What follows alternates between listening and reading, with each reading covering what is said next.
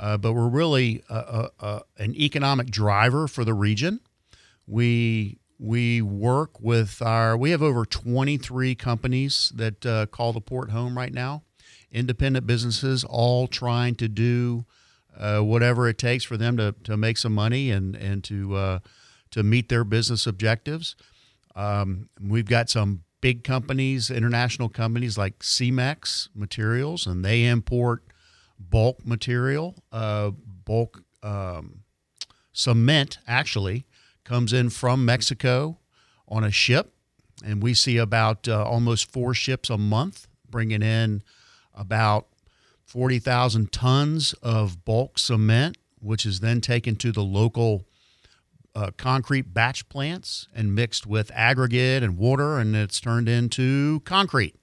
So uh, you know it's a it's a vital it's a vital material uh, for the construction industry and for roads and and pretty much everything. Everybody needs concrete in their life. They might not think about it till you need it, but it's a it's a very valuable uh, commodity. Uh, as you know, the the the construction industry, the, the building boom has been going on for several years now, and so that we've really seen a tremendous uptick in their in their uh, in their business. Uh, the matter of fact, the ports the busiest it's been in um, almost 17 years as far as the import of materials.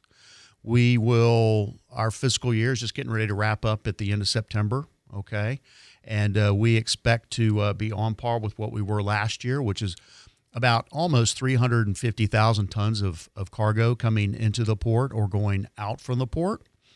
So we're you know we're truly a a, a, a like I said an economic engine for Northwest Florida. Through the Gulf of Mexico. And I'm reading your website right now. It is the port of Pensacola.com, well, the city of Pensacola.com. And you've got so much more going on than people realize. And you're so much needed in our community than people realize. And um, it's just everything is coming through the Gulf of Mexico. Like you're about 11 miles from the first sea buoy. Sure. So, so uh, the ability to the ability for ships to get in and get out from a port is uh, critical because those vessels and those vessel owners are only making money when the ship is going from A to B or offloading cargo. So they really want to get in, offload the cargo, and get out and go pick up another, another load of cargo. Kind of like the way an airplane comes in, right. they want the passengers off, they want to get new passengers on the plane, and then they want to take off. They don't want that airplane sitting on the ground. Well, well, well we don't want a ship sitting in port. We want it moving. So uh, every every minute counts. But uh, sure, Gulf of Mexico. I mean, we're we're uh, we're a port. We're a, there's 16 major ports in the state of Florida, of which we're one of them. And so, fun fact: there's 67 counties in the state, right? But there's only 16 ports. So Escambia County having a deep water port is, uh, you know, it's a it's a pretty elite company that we keep with, you know, cities like Tampa and Miami and Jacksonville and uh, Port Everglades, which is just north of Miami by Fort Lauderdale. I mean, we are we are we're fortunate to have it uh, in our in our local region. Um, down the road a little bit is is another deepwater port, Panama City. Now they're significantly bigger landmass wise than we are. I mean, 50 acres is pretty small if you think about it. Uh, it doesn't sound small, but uh, it really is for a for a port. I mean, okay. If you're in, uh, if you've ever been to L.A. or Long Beach and seen the the port of those ports of L.A. and Long Beach, they are massive. You can fly. You can. It can take you minutes to fly over those ports, but they're large container ports. Containers okay. like you see right. on the back of trucks. Uh, Pensacola is primarily a bulk port. As I mentioned, the concrete uh, the concrete that's made from the bulk cement that comes in. We, uh, um, you know, we concentrate on that. We, have had lumber in the past, and then we also have another major uh, user, which is GE Wind Energy, right? So there's GE Wind, the the uh, wind turbines that are made that turn you know wind power yeah, yeah. into electricity. You know, there's a GE assembly factory or facility up off of Scenic Highway Yeah. And so you might have seen those big trucks driving the big boxes down. I have Scenic seen Highway. those for Yeah. years and wondered what that was. That's exactly what it is. They're either being imported from a, a GE facility they have in Brazil that comes to the port, and then they get either put on a truck or a or a rail, and they head out to a, the big wind energy projects, usually in the Midwest. You might have seen them in Texas or California or Arizona. Uh, they'll set up hundreds of those things and they'll generate electricity. So. Um, don't get in front of those trucks. They're really heavy. They weigh almost, you know, close to 300,000 pounds. So uh, be very careful around them. But uh, they're safe. We haven't had any issues with those things, uh, knock on wood. And they've been operating out of the port for, you know, over 15 years. It's been that long since I've been seeing them and wondering what is that. Yeah, there's Thank something you. else. Thank Yep. you for answering Absolutely. that question, Clark. I appreciate it. We're talking with Clark from the Port of Pensacola. It's the Pensacola Expert Panel, News Radio 923. If you have any questions for Clark, you can text them in at 850 437 1620. 850 437 1620. We're talking about the Port of Pensacola and how important it is to our community. We're going to be back right after this. Now it's time for your daily pep talk on News Radio Pensacola. Text in the show at 850 437 1620. I get knocked down, but I just keep my head up high, high, oh, high, high, high. News Radio 92.3. It's the Pensacola Expert Panel. Our expert this morning is Clark.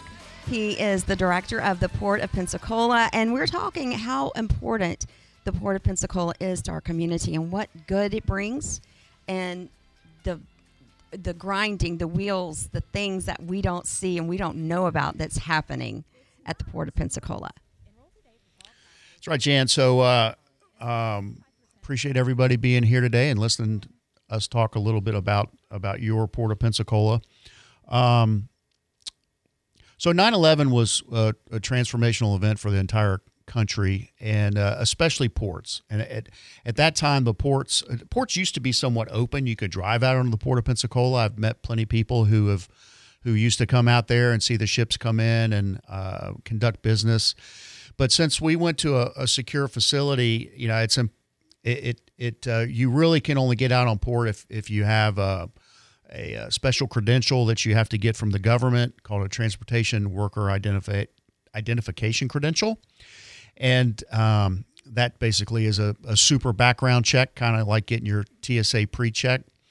Uh, but uh, but that allows you to get onto most ports. But then you need to have a reason to get out there. So so we we at the port uh, and I, and my staff of about eight people, uh, eight city employees. Uh, you know we we uh, we we like to have we like to host groups come out and do do tours.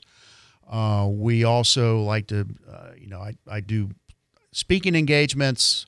Now I'm on the radio. So uh, just to kind of spread the word to let everybody know that that you know we have 23 businesses that that independent businesses that that call the port home. Um, as I mentioned previously, big companies like Cemex Materials or Martin Marietta Aggregates they uh, they import Bahama rock that's used during you know for road construction, and then we also import GE wind energy components. Those come in from Brazil, and the big, large cast components come in on a on a on a almost 800 foot ship from from Asia, bringing in these large metal cast components that are turned into uh, wind turbines at the at the plant up off of Scenic Highway. So uh, you know, there's a local workforce there that that is reliant on having the, that material come in here. It saves GE money by not having to ship it from somewhere else. So even though we're a smaller port of, uh, uh, you know, one of the smaller ports in the state of Florida or even along the Gulf Coast, right?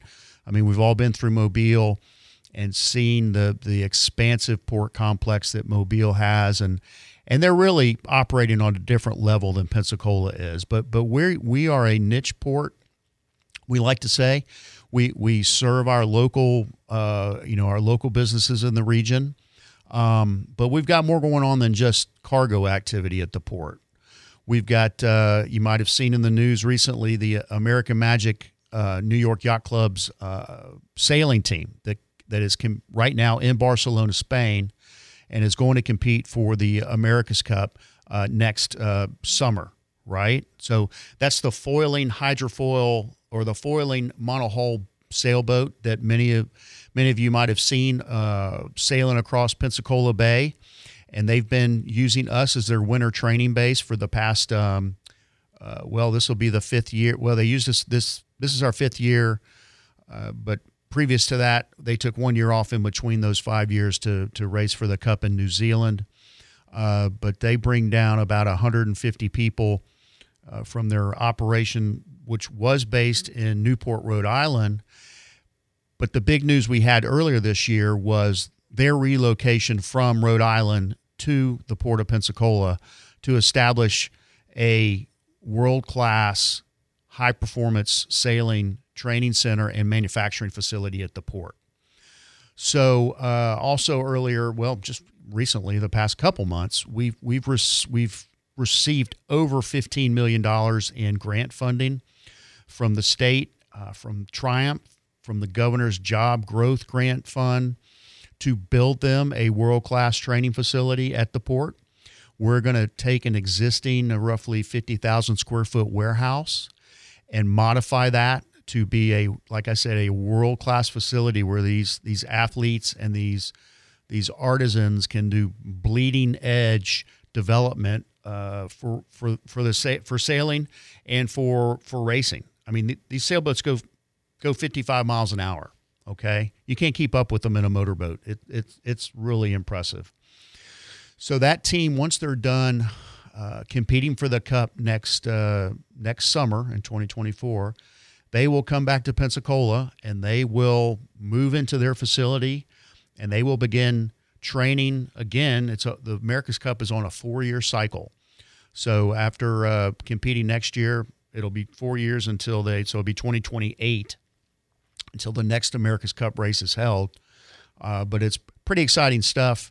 We're extremely fortunate. Uh, honestly, when they came here and they saw Pensacola Bay, the sailors, I mean, these people have sailed all over the world. Uh, they are the elite of the elite as a sailing. Just think of a a Formula One race car team or a or a top level NASCAR race team. That that's that's where that's what you're dealing with. A very specialized sport with uh, significant financial backing behind it. Uh, it's going to be it's going to be something a showcase for uh, Northwest Florida and Pensacola to have that right in their backyard. So pretty exciting. I have a question from a listener. It's not regarding the sailing. They wanted to know uh, what is the deep, deepest part of the port. Sure. So uh, 35 feet. Okay. 35 feet. So so there's a channel that that starts in the Gulf of Mexico. So think of it like a highway. There's a channel that runs from the Gulf of Mexico, that first sea buoy that we're talking about, into Pensacola Bay, past NAS Pensacola, right straight downtown to the port of Pensacola. If you stay in that quote unquote highway or channel, the Army Corps dredges that to 35 feet. That is our that is what's called our project depth. Okay, that's our licensed depth. So the federal government will maintain these federal channels to that to that depth, 35 feet, Okay. and roughly two uh, 200 feet wide. Okay. Yeah, a great question. That's a that's, that's a great question. Well, uh, we have another one, but we're going to take a quick break. It's the PEP Pensacola Expert Panel News Radio 92.3. We're talking with Clark, the director of the Port of Pensacola. Please text your questions. We want to hear from you. 850 437 1620. We'll be right back after this. You're listening to Pep Talk on News Radio Pensacola. Text in the show at 850 437 1620. I get knocked down, but I just keep my head up high, high, high, oh, high, high, high. Stuck on the ground. News Radio 92.3 the Pensacola Expert Panel. I'm Jan Casey, and our expert this morning is Clark, the director of the Port of Pensacola. He has got so much information to share. I don't think we're going to get it all done today, but we're going to give it our best. And we are, already have a question, Clark. We are, are you ready? sure. Do ships that come to Pensacola go directly to one destination, or do they stop here and then stop multiple other places on their voyages? Yeah, that's a great question. Uh, so every time a ship has to make a stop, it's it's taking up time and money. So a ship would much rather prefer uh, having a completely full ship go to one place, offload everything, and then go back and get another load. That that would be the most cost effective for for the vessel owner. However, most of the time, a ship is making multiple stops. Case in point is the uh, the ship that brings in our GE wind energy components.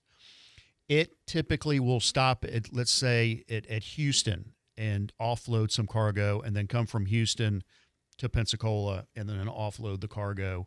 Maybe pick up some cargo in both ports. So it's it's kind of a shuffling, a shuffleboard game. They're always kind of moving pieces and and chess pieces. Of course, the ship wants to be completely full at all time because that's where they make their money uh, and they want to be you know offloading that completely full ship as much as possible because that's that's where the money is. Right. Very similar to an, to an airplane, right? You don't want to fly an airplane if you're an airline. You don't want to fly it with three passengers. You want hundred passengers. So it's the, it's the same kind of deal in the in the cargo industry. That's it. And is it the same like just anything that has a port, even truck drivers? It's it's time. It's time. It's money, and you want to invest in this and keep moving forward and get it done. Sure. Yep. Absolutely. It's a, a, a perfect. You had a perfect example. A truck driver. He wants he wants a load. He wants to drop that load off. He wants to get another load. He wants to go. That's And where the money is. You have right. to. Yeah. Okay. And they don't want to sit at some of the larger ports. You have something called dwell time, uh, or a, you know a truck will have to come in. How long will that truck have to wait before it can pick up their their cargo load? And that, excuse me, that that can that costs them money. Clark, you're going to have to come back. It's just going to have to happen. We just have a couple of more seconds. Anything else you want to share with us where we can go to find out more?